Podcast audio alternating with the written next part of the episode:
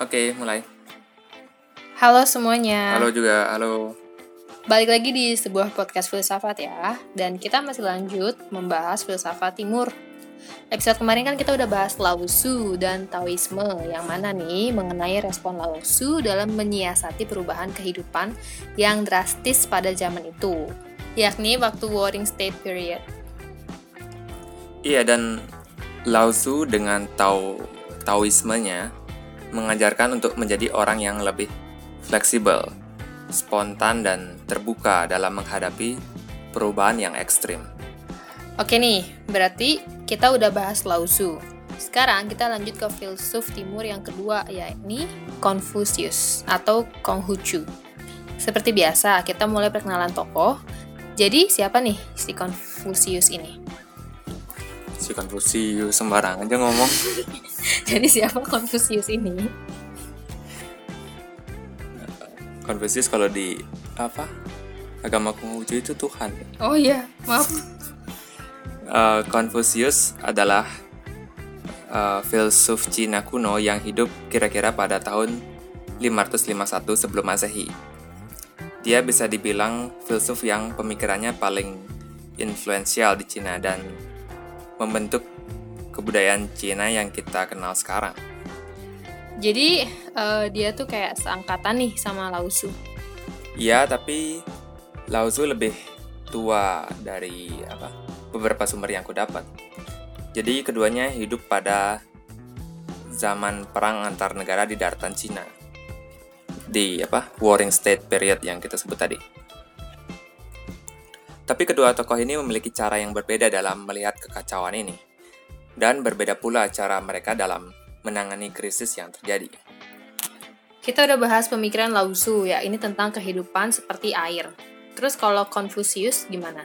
Apa yang uh, dia tawarkan untuk mengatasi permasalahan ini? Um, tidak seperti Lao Tzu yang mengajak kita berdamai dengan perubahan. Confucius mungkin melihat perang ini sebagai sesuatu yang seharusnya tidak terjadi. Karena sejatinya manusia adalah makhluk sosial dan harus saling bekerja sama dalam hidup ini. Apalagi Konfusianisme sangat menekankan nilai-nilai kemanusiaan.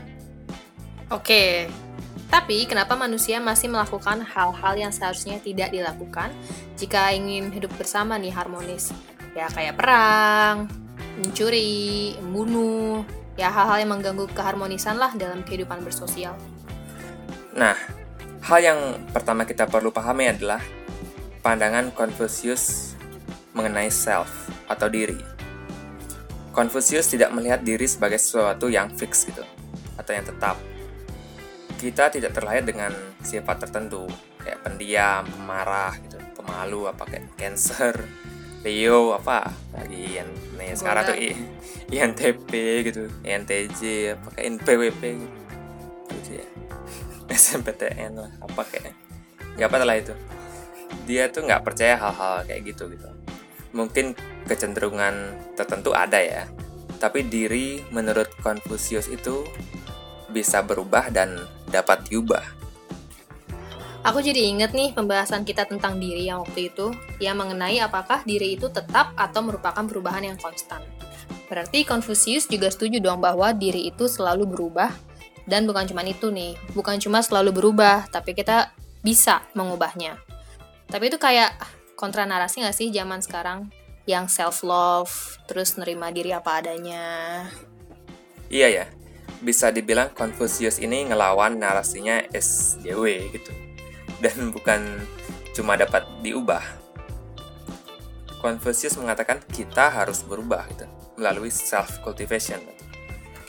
Apa ya kalau bahasa Indonesia-nya mungkin pengembangan diri, tapi jatuhnya itu self development ya intinya kita ingin membuat diri menjadi lebih baik gitu. Nah, maka dari itu kita mau mempertanyakan nih hal yang cukup tabu di internet yang banyak SJW-nya.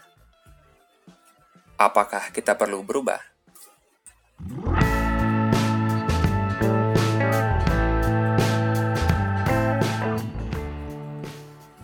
Hati-hati loh, ntar kamu diserang SJW. Enggak lah, ini kan enggak terkenal-terkenal amat dan lagi aku cuma bercanda ya aku nggak ada maksudnya apa ngejek SJW dan kita nanti akan membahas uh, apa ke SJW-an dan Konfusianisme gitu. Tapi pasti belakang-belakang aja Berarti kita lanjut dulu nih tentang kenapa kita harus berubah menurut Confucius. Bukan harus berubah sih, lebih tepatnya adalah berusaha menjadi lebih baik. Terus pertanyaannya, bagaimana cara menjadi lebih baik kan? Nah, karena Confucius percaya diri itu tidak tetap, berarti kita bisa melakukan latihan diri atau self-training melalui disiplin, kerja keras, edukasi, dan apa konsistensi gitu ya ya typical self development gitulah Oke, emang kita harus jadi lebih baik nih. Tapi sifat atau karakter apa yang Confucius harapkan untuk kita dapat tuju atau kita dapat capai? Hmm, sebelum itu aku mau kasih tahu kebanyakan pemikiran-pemikirannya Confucius itu uh, tercatat di dalam buku yang bernama The Analects. Yang berarti apa? kitab kata suci gitu kayak atau mungkin gampangnya kayak kumpulan kata-kata pemikiran dan apa kutipan-kutipannya Confucius gitu dan di dalamnya dia mengatakan bahwa ada dua tipe orang yakni Junzi atau yang berarti orang orang yang di atas orang lebih tinggi gitu bisa juga manusia yang terhormat gitu dan yang kedua yakni Xiaoren atau orang rendah orang bawahan gitu dengan pemikirannya yang tertutup gitu. BTW istilah-istilah dalam bahasa Cina ini nggak apa-apa kalau lupa gitu ya. Yang penting kamu ngerti ide pokoknya. Soalnya nanti makin banyak gitu apa kata-kata Cina. Oh, berarti kita diharapkan untuk menjadi seorang junsi atau manusia kelas atas lah ya. Terus karakter apa yang ada pada seorang junsi? Seorang junsi J apa C kok C? Junsi kayaknya nggak tahu gitu? Tahu dari mana kamu? Dari Laoset. Iya? Iya, kayaknya sih. Ya ada Junsi. Seorang Junsi dalam Konfusianisme diharapkan untuk memiliki lima konstanta yang disebut Wuchang.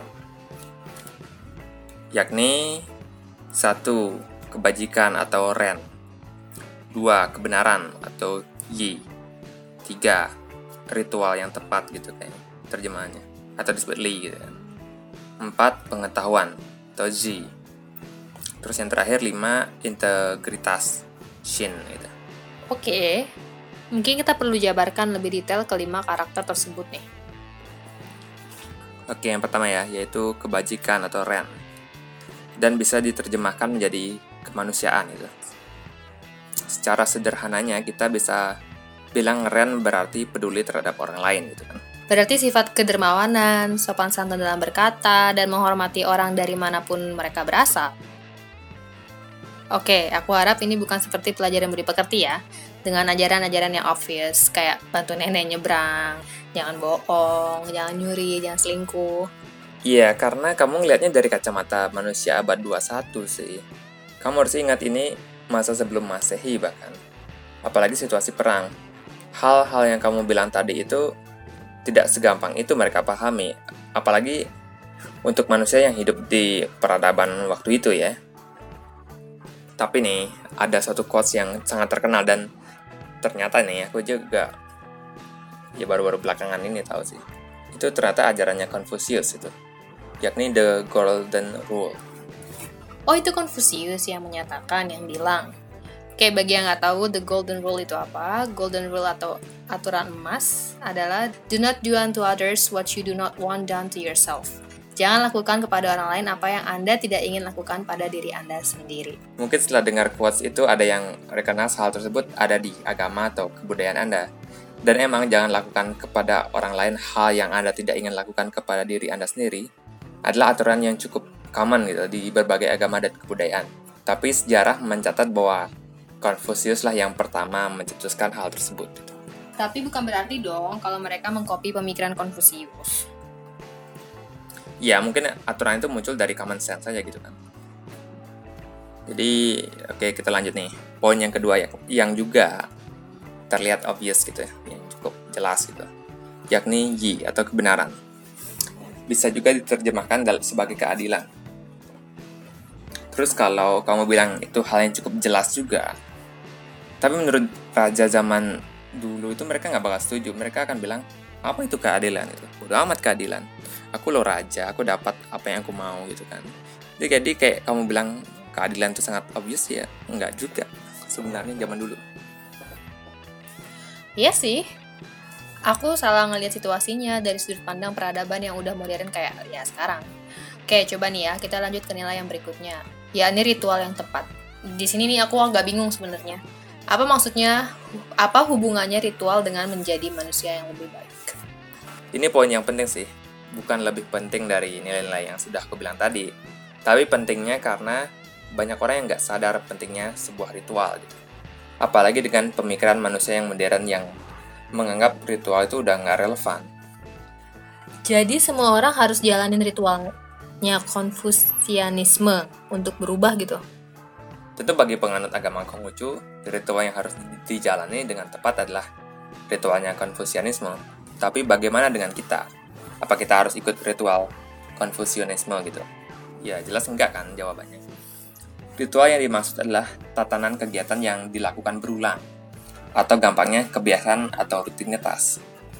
Tapi tentu kebiasaan dan rutinitas yang positif ya. Oh, makanya ada istilah morning ritual. Jadi ritual nggak mesti harus berkaitan dengan kegiatan religius. Mungkin aja ritual di pagi hari atau kebiasaan dalam situasi tertentu kayak kopi, ngeteh, kenapa harus kopi? Jogging di pagi hari, ya mungkin melakukan yoga, atau bahkan sesimpel ngerapiin tempat tidur loh, kayak yang aku lakukan tiap hari. Ritual dalam artian luas yang kayak gitu kan. Tapi tetap aja, emang ritual beneran mampu nih nge-improve diri kita. Gimana ngopi, ngeteh, rapiin tempat tidur bisa, bisa bikin kita menjadi manusia yang lebih baik. Oke, seperti yang kita tahu atau mungkin aku mengasumsikan semua orang tahu bahwa manusia adalah makhluk kebiasaan atau uh, a creature of habit dan melalui ritual yang berulang mampu melatih kedisiplinan, kegigihan, konsistensi, hingga menjadi kebiasaan yang positif. Jadi bukan ngopi atau ngerapin tempat tidur yang membuat kita menjadi manusia yang lebih baik, tapi ritual yang terus kita ulang membuat kita disiplin dan konsisten, serta menjadi lebih gigih gitu. Ngerapin tempat tidur mungkin kelihatannya hal yang sepele, tapi kalau kamar aja kalian nggak rapi, kamar yang berarti ruangan yang Anda kuasai gitu itu aja kacau gitu. Gimana mau menghadapi kehidupan di luar sana? Ini aku pernah dengar di YouTube. Entah dia jenderal atau apalah, pokoknya militer-militer gitu lah. Dia mengatakan poin yang sama. Rapiin kamar Anda, itu dia bilang. Mulai dari hal kecil, baru mulai berusaha mengejar hal yang Anda ingin lakukan di luar sana. Namun, jika hari itu tidak ada hal yang tercapai, setidaknya kamu pulang dan di kamarmu kasur sudah rapi dan kamu bisa beristirahat. Iyalah, kamu sosok belajar dari jenderal di YouTube. Kan itu aku terus yang ngasih tahu kamu. Tapi kamarmu. I iya, kan tapi kan aku dimarah-marahin terus buat ngerapin kasur. Cuma kamu kan nggak ngerti kenapa itu adalah hal bagus gitu. Maksudnya selain kamar jadi rapi dan enak dilihat tentunya. Jadi gitulah. Ya intinya jadi orang tuh jangan jorok, jangan berantakan. Ya udah kita ke poin yang keempat aja yakni isi atau knowledge atau pengetahuan atau bisa juga berarti kebijaksanaan. Oke nih, emang manusia perlu menjadi bijaksana, tapi gimana caranya? Ya gampang bilang lima karakter ideal yakni yang tadi satu, dua, tiga dan lain-lainnya. Tapi gimana bisa mencapai kelima karakter yang ideal itu kalau nggak dijelasin gimana cara mencapainya? Ya tentu cara menjadi manusia yang memiliki pengetahuan yang luas dan bijaksana adalah dengan belajar, sama seperti yang sekarang kita lakuin gitu. Dan Confucius sangat menekankan pentingnya edukasi. Confucius juga percaya bahwa semua orang berhak mendapatkan edukasi dan semua orang bisa dididik gitu. Karena seperti yang kita bahas di awal, bahwa Confucius percaya manusia bisa berubah dan harus berubah menjadi manusia yang lebih baik. Dan kamu harus ingat juga bahwa pendidikan zaman itu hanya untuk kalangan atas dan rakyat jelata dianggap terlalu bodoh untuk dididik. Tapi Confucius tidak percaya dengan hal itu. Maka dari itu, Confucius bisa kita anggap memiliki pandangan yang sangat revolusioner gitu tentang pendidikan.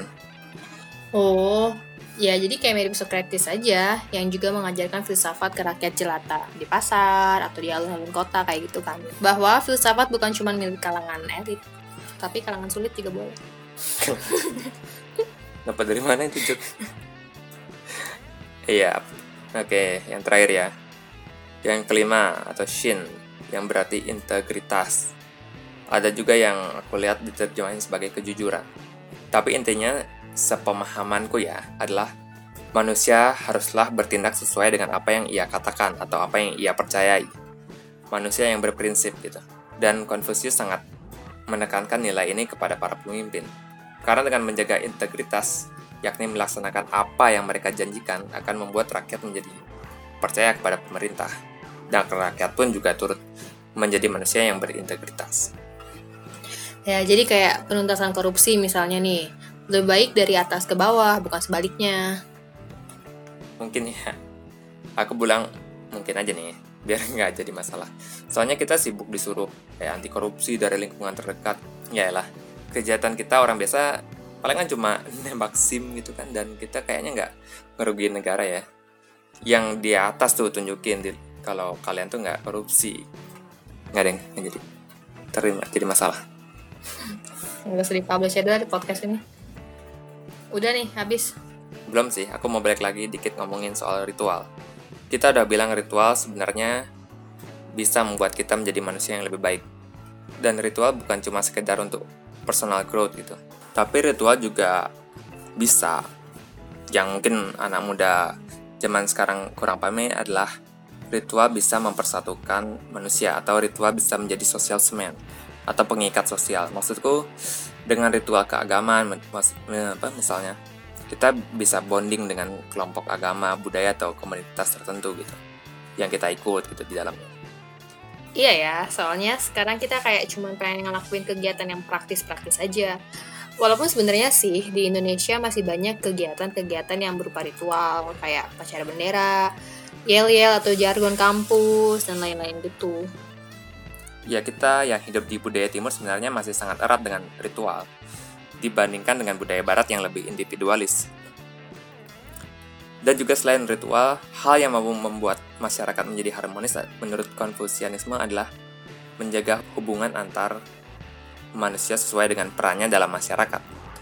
Dan dalam Konfusianisme ada lima ikatan yang sangat perlu untuk dijaga, yaitu satu pimpinan dengan bawahan, terus ayah dengan anak, tiga suami dengan istri, uh, keempat kakak dengan adik dan terakhir teman dengan teman.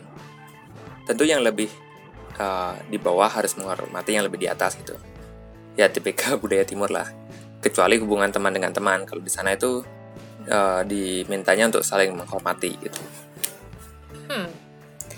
Oke nih bukankah itu hal yang wajar ya di budaya timur? Malahan itu terkesan nilai-nilai yang jadul gitu nggak sih? Boomer banget ya lo hormati orang yang memang pantas dapat kehormatan. Meskipun dia lebih tua atau lebih senior, bukan berarti kita harus hormatin dia dong atau nggak boleh didebat. Kamu bilang itu nilai yang udah usang, sangat boomer menurutmu. Oke, aku kan play the devil's advocate. Aku kan bilang kalau kita harusnya tetap menghormati orang yang lebih tua atau senior, meskipun apa yang mereka katakan salah. Karena apa? Karena kita ingin membuat kehidupan yang harmonis kan? Tentu kamu bisa debat dengan orang tua mau kakek nenekmu atau siapa. Sebenarnya sih aku sih yang kayak gitu dulu. Selalu pengen menang dengan pemikiranku yang lebih modern dari mereka. Tapi but at what cost gitu.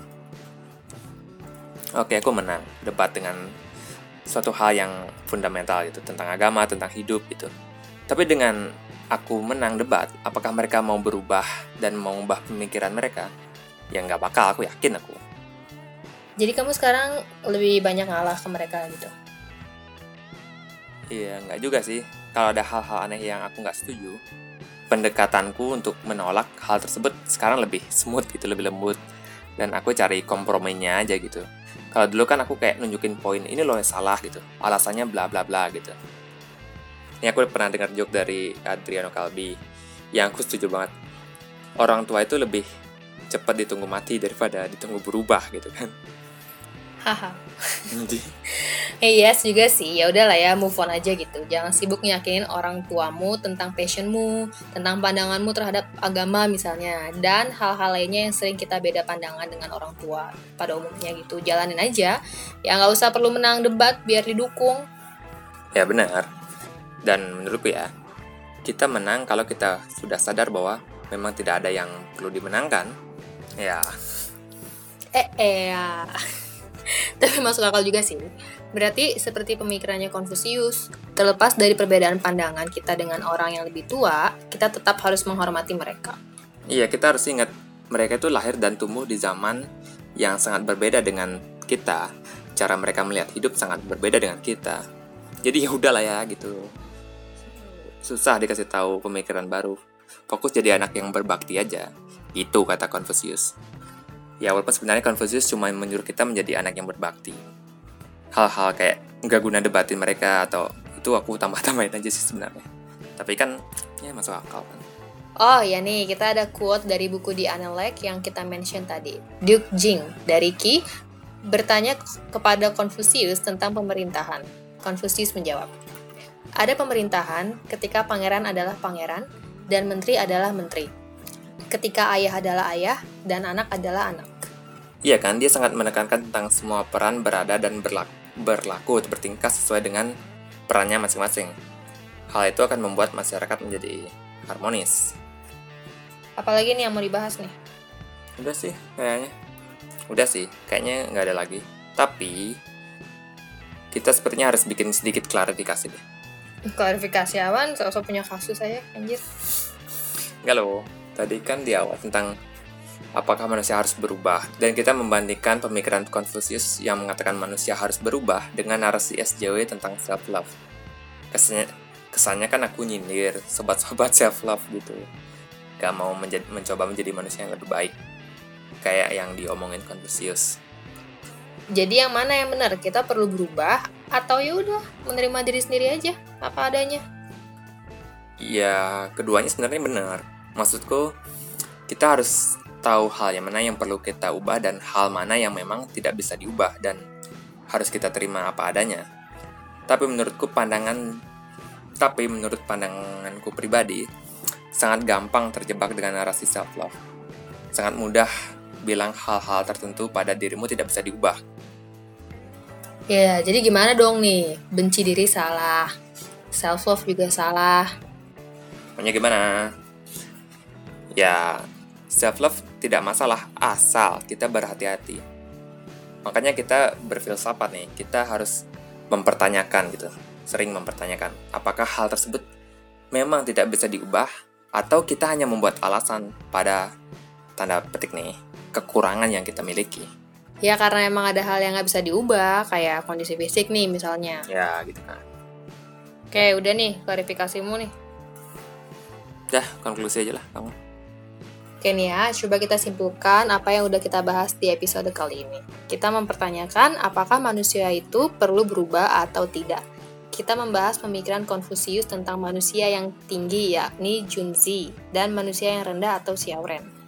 Terus kita melihat ke dalam buku kumpulan pemikiran dan kutipan Konfusius yang berjudul Analek. Di sana kita mengenal lima nilai utama menurut Konfusius.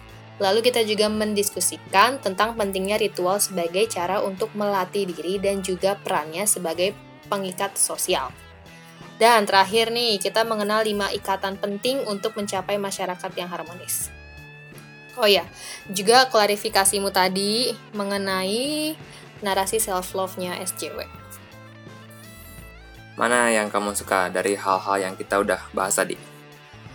Yang menurutku yang paling menarik sih ya tentang hubungan orang tua dengan anak dan bagaimana kita harus bisa melihat sudut pandang zaman mereka bertumbuh dan gimana mereka dibesarkan. Ya dan mungkin juga banyak yang memaksakan cara pandang abad ke-21 ke orang tua mereka. Iya, dan kita pun kagum dengan pemikirannya Confucius karena kita bisa lihat dia udah mencetuskan pemikiran-pemikiran kayak gitu pas bahkan apa sebelum Masehi gitu. Keren aja gitu kan. Oke, udah nih ya. Sampai sini aja apa kali ini. Ya, udah. Next, filsafat timur lagi yakni Sang Buddha. Semoga episode nanti bisa lebih cepat aja. Hehe, dah. Makasih ya yang udah mau dengerin. Oke, coba share juga seperti episode kemarin. Tuh lumayan tuh banyak yang share. Bikin semangat lah ya. Dan follow apa sebuah at sebuah podcast filsafat. Kalau IG kita pribadi nggak usah lah. Lagian kamu nggak main IG kan? Udah gitu ya? Ya lagi rehab. Eh rehab rehat udah ya dia juga nggak main IG oke okay, Aku Yoga. Saya email. Bye. Bye.